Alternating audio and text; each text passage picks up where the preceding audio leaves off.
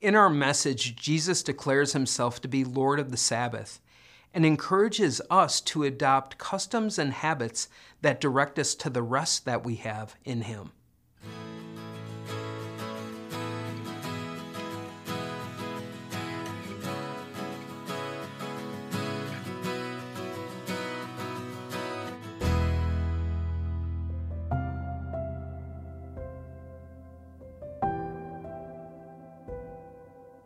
Today's reading will be Luke chapter 5, verses 33 to 39, and Luke chapter 6, verses 1 through 11. They said to him, John's disciples often fast and pray, and so do the disciples of the Pharisees, but yours go on eating and drinking. Jesus answered, Can you make the friends of the bridegroom fast while he is with them? But the time will come when the bridegroom will be taken from them in those days, they will fast. He told them this parable No one tears a piece out of a new garment to patch an old one. Otherwise, they will have torn the new garment, and the patch from the new will not match the old. And no one pours new wine into old wineskins. Otherwise, the new wine will burst the skins, and the wine will run out, and the wineskins will be ruined. No, new wine must be poured into new wineskins and no one after drinking old wine wants the new, for they say, the old is better. One Sabbath, Jesus was going through the grain fields, and his disciples began to pick up some heads of grain, rub them in their hands, and eat the kernels. Some of the Pharisees asked, Why are you doing what is unlawful on the Sabbath? Jesus answered them, Have you never read what David did when he and his companions were hungry? He entered the house of God, and taking the consecrated bread, he ate what is lawful only for priests to eat, and he also gave some to his companions. Then Jesus said to them, The Son of Man is Lord of the Sabbath. On another Sabbath, he went into the synagogue and was teaching, and a man was there whose right hand was shriveled. The Pharisees and the teachers of the law were looking for a reason to accuse Jesus, so they watched him closely to see if he would heal on the Sabbath. But Jesus knew what they were thinking and said to the man with the shriveled hand, Get up and stand in front of everyone. So he got up and stood there. Then Jesus said to them, I ask you, which is lawful on the Sabbath, to do good or to do evil, to save life or to destroy it? He looked around at them all and then said to the man, Stretch out your hand. He did so, and his hand was completely restored. But the Pharisees and the teachers of the law were furious and began to discuss with one another what they might do to Jesus. This is the word of the Lord.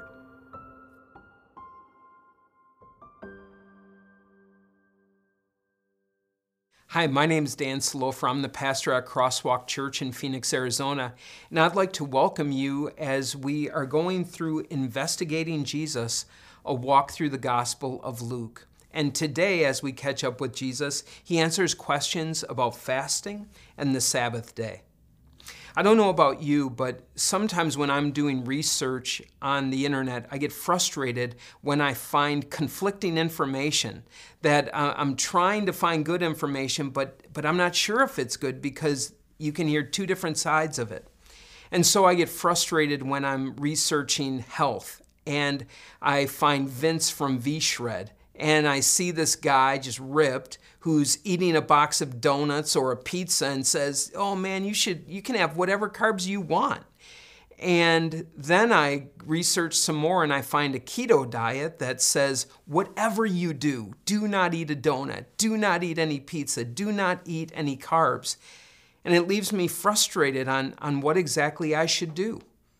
And some other diets tell you, you know what, you should only eat for six hours a day and fast for 18 hours. And then another diet might tell you, no, you need to eat six small meals a day.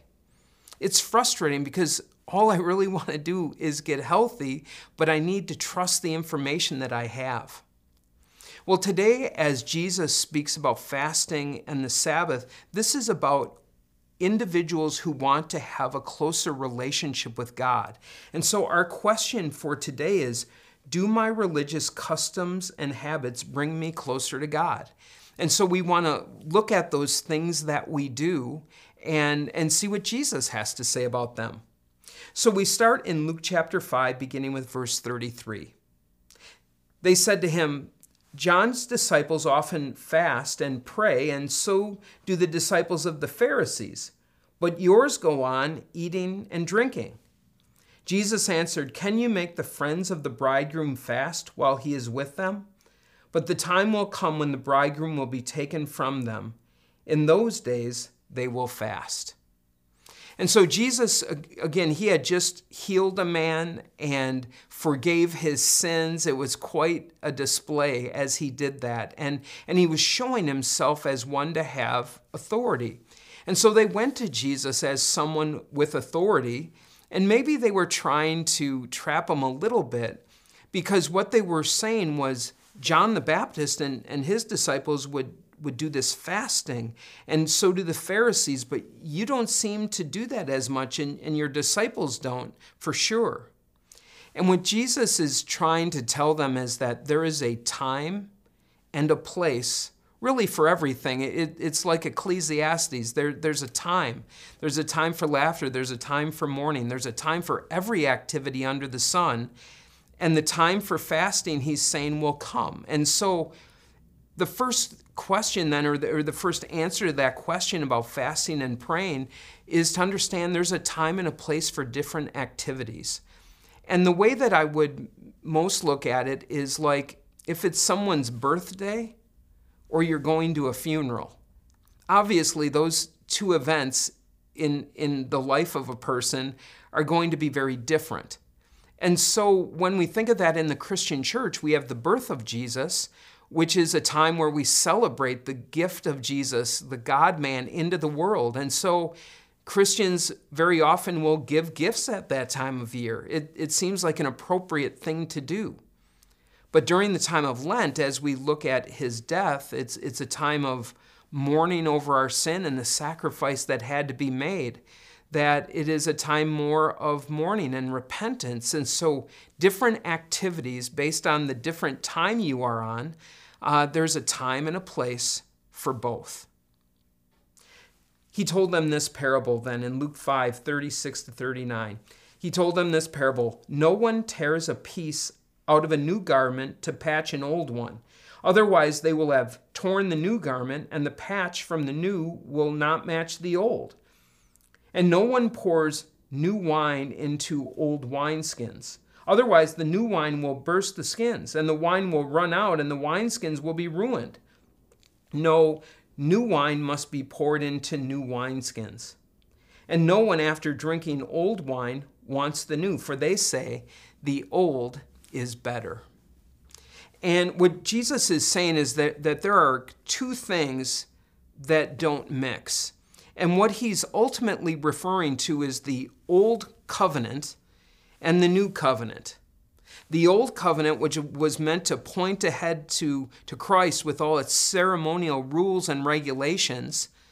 But then when Jesus came to fulfill that, to, to establish the new covenant, that, that it was going to be different. And if they were going to try to mix these two things, they were going to be incredibly frustrated. And, and a little bit uh, down in this lesson, we will see that. But then the, the last thing he says is that no one after drinking old wine wants the new, for they say the old is better. Another way of saying that is we like what we know. That the thing that has been a, around to and we've gotten used to, uh, that's what we want to hold on to. And again, I don't know if you're like me or not, but I'm that way. My wife gives me a hard time with my t shirts. I literally have a, a 1987 intramural championship t shirt. And uh, it's actually in pretty good shape because it's a medium, and I haven't worn a medium in a while. And but but it's that way with t-shirts. I wear them, I wear them, and my wife will look at me and say, "Dan, that thing is it's got holes in it. You can almost see through that shirt." But I think the old is better because I, I like it and I'm used to it. And as the, Pharisees were looking at this, Jesus is telling them, uh, There's a new covenant that I am bringing, and chances are you're not going to like it because you like what you know.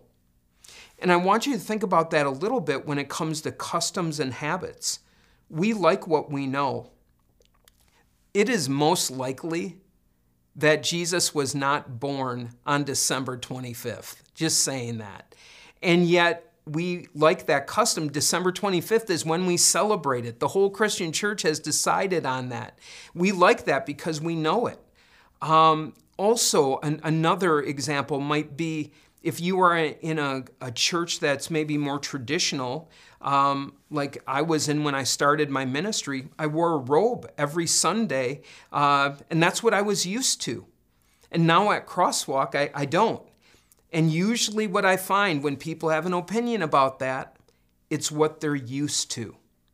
And so, a word of caution as you consider customs and habits just because you're used to something doesn't mean that it's necessarily a good thing or the right thing. Now, uh, it goes a few days from that. So, we switch gears a little bit, but it's a Sabbath day.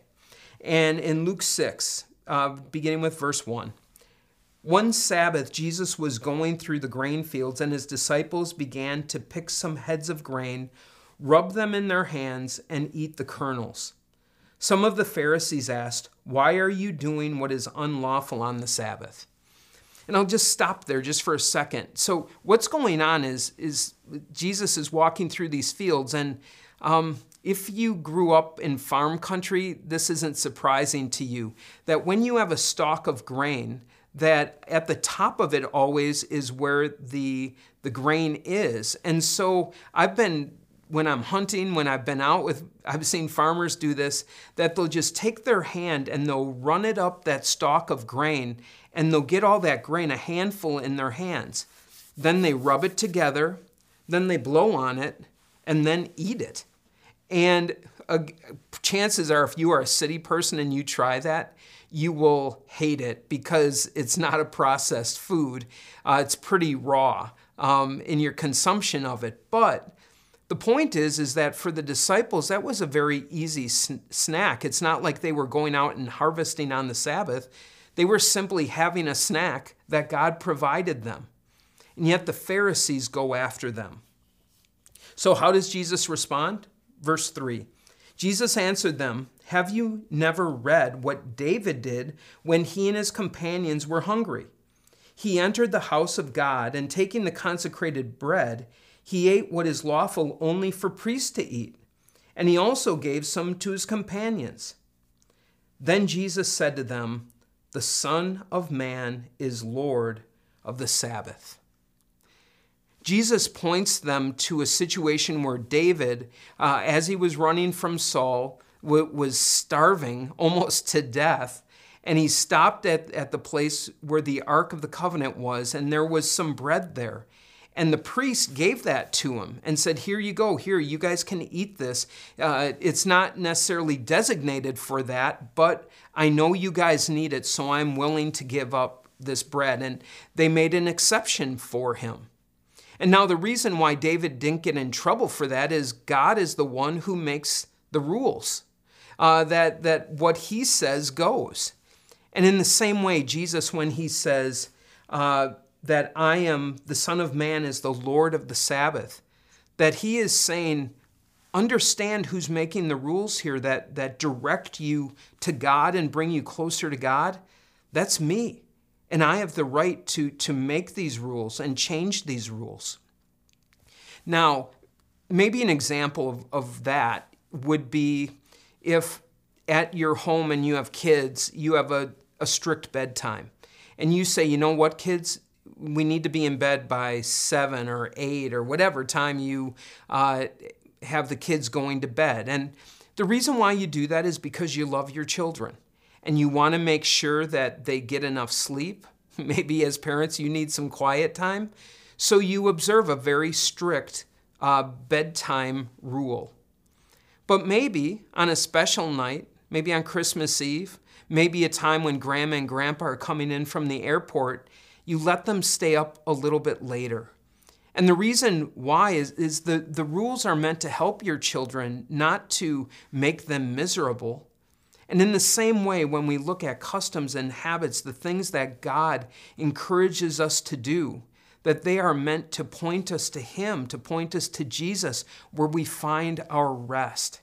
It's not about the rules, it's about the rest that we find in Jesus. And probably the best place in the Bible that describes this is Colossians 2, verses 16 and 17.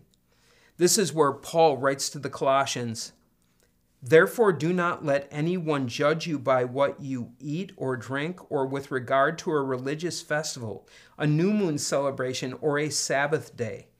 These are a shadow of things that were to come. The reality, however, is found in Christ. With these words, he, he's showing why Jesus is Lord of the Sabbath, because Jesus came to fulfill the Sabbath, to bring rest. That's what that word means. Sabbath means rest to bring rest for all people.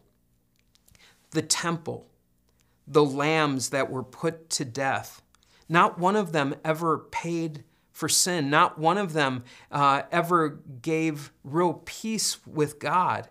Not one of them brought the rest of the forgiveness of sins. All of them were meant to point ahead. They were pointing ahead to the coming Christ. And when Jesus went to the cross and he made the sacrifice for sin once for all, the righteous for the unrighteous to bring you to God, the purpose of those customs, they, they no longer had a purpose. And that's why the, the sacrifice now has ended. that the temple has been destroyed because Jesus has fulfilled everything that that temple and all those regulations were pointing to. And now, as we stand before Him, we stand free, forgiven by God, loved by Him. And that's how we observe really the Sabbath. We do that when we remember that we don't have to work uh, to please God, but rather Christ has pleased God for us, that He has forgiven us, and we stand perfectly forgiven before God. Now, on another Sabbath, we, we go on. This is in Luke 6. Uh, it's, I don't know if it's a week later or how long, but it's a Sabbath. It's a Saturday, the Sabbath. On another Sabbath, he went into the synagogue and was teaching, and a man was there whose right hand was shriveled. The Pharisees and the teachers of the law were looking for a reason to accuse Jesus, so they watched him closely to see if he would heal on the Sabbath. But Jesus knew what they were thinking and said to the man with the shriveled hand, Get up and stand in front of everyone. So he got up and stood there. Then Jesus said to them, I ask you, which is lawful on the Sabbath, to do good or to do evil, to save life or to destroy it? He looked around at all of them and then said to the man, Stretch out your hand. He did so, and his hand was completely restored. But the Pharisees and the teachers of the law were furious and began to discuss with one another what they might do to Jesus. Once again, we're, we're here and it's the Sabbath day, it's the day of rest, and, and they have their rules. And part of that, that rule, even, is that they, they don't want Jesus to do a miracle on the Sabbath. And this one in particular, the, the, maybe the thought process is this man has a shriveled hand. Well, if it's the Sabbath day, he can't use that hand anyways uh, because he's supposed to be resting. So why don't you just wait until Sunday, the next day, and do the healing then? And that's when Jesus, he's like, I'm not going to hide this. I want everyone to, to stand in, in front of everyone here and see what I'm about to do. And that's when he asked them the question is it, is it okay to do good? Is it okay to save life? And what's amazing to me is how hardened the, the religious leaders are that they won't even answer the question because they know a, a four year old can answer that question. Absolutely, you do what is good, you do what is right. And yet their rules, their customs, didn't allow them to do that. And so Jesus, in front of everyone, says to the man, uh, Stretch out your hand. And his hand was completely restored. And now, as we look at Jesus, as I mentioned before, Jesus is the one who brings us close to God. He is the one who brings healing, not only of our bodies, but even more so of our souls. Uh, that, that he, he washes us, that He brings us close to God, and we have this intimate relationship with God that will last an eternity. And now, as we consider that opening question, really, of what are the customs, what are the, the habits that I want to do, I want to use customs and I want to use habits that direct me to Jesus, that, that direct me to the rest that I have in Him. And so, as you consider that, one of the things I would say is habits are more, the way that I see it, anyways, that our habits are more personal things that you do to bring you close and keep you close to God, whereas customs, I think, more of what the church does. And so, what I would recommend are four habits that are really timeless, that, that have gone throughout the ages in Christendom that people have kept close to God. And so, the first one is Bible study, uh, studying the Bible and just having God's Word as a part of your life. Secondly, is prayer, praying to God and meditating on His Word, listening closely to what He has to say, and then talking to Him about it. Thirdly, is a, a plan of serve, serving others, loving others, uh, service with love, putting your faith into action. And then finally, that there's always a component of worshiping God by giving generously, being a, a generous giver in everything that you do. So those, those four things, and, and as we teach them at Crosswalk, are ones that are going to be foundational habits that a Christian wants to have that never go out of season, uh, that you can always do. But maybe this time of year, there are things during the Lenten season that you want to do. I've, I've gone to a couple churches now, and some of them, as part of Ash Wednesday, put ashes on their forehead. Some in the church did it, and some chose not to. Uh, some go to midweek services, and they have midweek services in their church. Others don't. Some people don't eat meat on Fridays, others do. Uh, there can be uh, so many things. Giving something up for Lent. I've, I've talked with some individuals who have done that.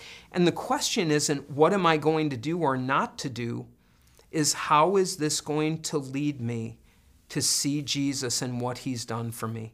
How will this lead me both to repentance in, and in an appreciation for what God has done? And as you consider that, and as we close today, I just want to share with you the vision of Crosswalk Church because this becomes a little bit of a litmus test for us with the customs and the habits that we encourage. Because Crosswalk Church is a community where all come to know the grace of God and strive to live new and to share the love of Jesus. And as you assess the, the habits and the customs that you have, I hope you can use this as a bil- bit of a filter. Does this help me see the grace of God? Does this help me to live out what God has in mind for me? And ultimately, does it help me to share this good news that Jesus has for us to proclaim? Let's pray. Dear Lord God, we thank you uh, that you came to bring Sabbath rest we thank you that we can just take a breath before God because we know our sins are forgiven because Jesus has paid for them. Now, as we go through our life, help us to make good decisions, uh, individual decisions that about our habits and customs that direct us to you and the peace we have with God through Jesus Christ. And it's in His name we pray. Amen. Now may the Lord bless you and keep you. The Lord make his face shine on you and be gracious to you. The Lord look on you with favor and give you his peace.